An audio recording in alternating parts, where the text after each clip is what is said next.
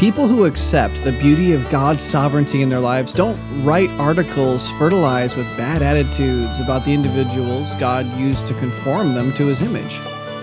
Welcome to Truth, Love, Parents, where we use God's Word to become intentional, premeditated parents. Here's your host, A.M. Brewster. Welcome, I am A.M. Brewster. Truth Love Parent can now be found on many podcast directories, uh, including iTunes, Blubrry, Stitcher, Google Play Music, Acast, and, and many more. Uh, whatever your favorite provider is, please make sure to rate and review our show, share and comment as much as possible. Did you know that doing those things help more people find us? And that's really what we want. We want to share God's word with as many people as possible. So thank you for helping us out with that. Today's discussion is something I like to call failure philosophies. Uh, we're going to talk about failure philosophies a lot in the upcoming year at different times. You see, uh, a philosophy that doesn't work 100% of the time, it's not good, and you need to get a new one. It's a failure philosophy. If it doesn't work all the time, you know at some point it's going to fail. Last year, there was a type of article that was making the rounds, and though thankfully its popularity has waned, uh, they're still out there in force, and we need to guard ourselves against them. See, the problem starts with everyone loves list, uh, but there are some lists that should never be made. There's this list style article type that everyone with a keyboard has, has taken a hack at. It's called the blank number of things never to say to a blank. Here's an example of one that I read Nine things never to say to the parents of a newborn. In this particular article, you learn that the number one thing you should never ask a new dad is if he's getting much sleep. The third thing you shouldn't ask is how his wife is doing. Now, if I take any cues at all from the author's vitriolic sarcasm, I'm led to believe that these are obviously asinine things to ask, since, and I quote, She's fantastic. She's just pushed a watermelon through the hole the size of an orange. She's never been better. In fact, she might just run a marathon next week on a whim. Instead, ask, I hope your wife is recovering well. What's one thing I can do for you so that you can have a little bit more time to take care of her? Unquote. Of course, that advice on number three directly contradicts the number two things the author says we should never say, which is this Let me know if I can do anything for you. Hmm. Is it true that newbie parents could be tempted to be annoyed by immature thoughts like, I just got a puppy, and so now I know what having a baby's like? Well, definitely, that you could be, you know, tempted to be annoyed by that. And ridiculously unsanctified questions like, is having a baby worth all you give up for it? Should never be uttered by anyone who desires to glorify God with his life. But here's the problem there are two types of people in the world those doing the saying and those doing the hearing. Unfortunately, it's not the sayers who are writing articles like the one we're talking about, it's the hearers. This is uniquely problematic because everything that anyone might say to me that I don't like becomes fodder for such an article, even if what they're saying is good and I'm just in a bad mood. I'm feeling unsanctified right now. Someone say something I don't like so I can write a new list. I know it's really easy to rally around articles like What Not to Say to a Miscarriage Survivor or 13 Things Never to Say to a Mother. But let's be honest, most of these articles have very little to do with God's truth.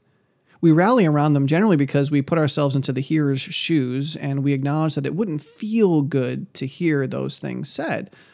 We don't stop to gauge the response we're supposed to have in light of God's word, and we definitely don't give the sayer the benefit of the doubt.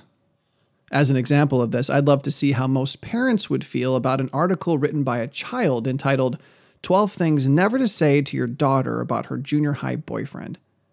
How do you think most adults would react to an article from a convicted felon entitled Six Things Prison Guards Should Never Say to Rowdy Inmates?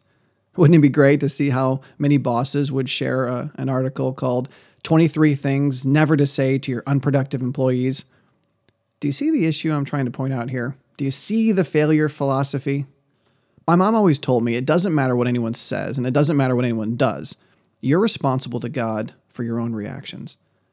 Most of these articles are not written because the advice in them will greatly help anyone spiritually. They're written because the author is sick of hearing the things that we're supposedly never to say whether they should be said or not. I enjoy these articles much more when the authors don't have ulterior motives in writing it, and their observations are biblically informed. Normally, the only people who write articles like that uh, from the are writing from the perspective of the sayers, things that you know we need to be careful not to say to someone who's hurting. Otherwise, most of the stuff that we're not supposed to say are actually innocuous or worse yet, very necessary, potentially Christ honoring things, but the author slash hearer is just not in the mood to hear it. Crankiness and oversensitivity are never going to help the sayers or the hearers. So, for those of you who want to take back the Bible and apply it to every situation we encounter in life, I want you to consider Paul Tripp's words in his amazing book, War of Words. He just finished about three and a half hours of being verbally eviscerated by two people who definitely were saying, quote unquote, a bunch of things you should never say to a pastor when he wrote this. Quote, I don't know when I have felt so wronged or so wounded. I told Luella that I didn't want to quit the ministry. I wanted to die. I called my brother Ted, wanting him to dress my wounds. I wanted him to tell me what a good guy I was and how I didn't have to listen to this awful couple. But he told me just the opposite. Ted said, Pay careful attention, Paul. God had you in that room for a reason. Whatever evil they meant is not nearly as important as the good that God is trying to do in all of this. The people in my life are not there by accident. They too are instruments in the hands of my Redeemer. Through them, he continues the work he has begun in me. Unquote. You see, people who accept the beauty of God's sovereignty in their lives don't write articles or make comments fertilized with bad attitudes about the people that God is using to conform them to his image. They encourage each other to love and good works. Are there things we definitely should never say because they don't glorify God? Amen and amen. But consider your motivation the next time you start compiling such a list. Your first priority should be to check your own heart. We'd love for you to join us on Friday to learn five ways we take God's job. And as always, if you'd like some help with your family situation, we have counselors just an email away at counselors at evermindministries.com. And if you'd really like to avoid reading and listening to failure philosophies like we what we discussed today, I encourage you to like and follow TLP on Facebook and at AM Brewster on Twitter. We do our absolute best to provide you with solid Christ honoring biblical truth, and, and God's philosophy is the only one that works 100% of the time. And obviously, please don't forget to rate and review this show, share and comment our sh- on our shows at every opportunity you get. It's really easy to do in whatever app or website you use.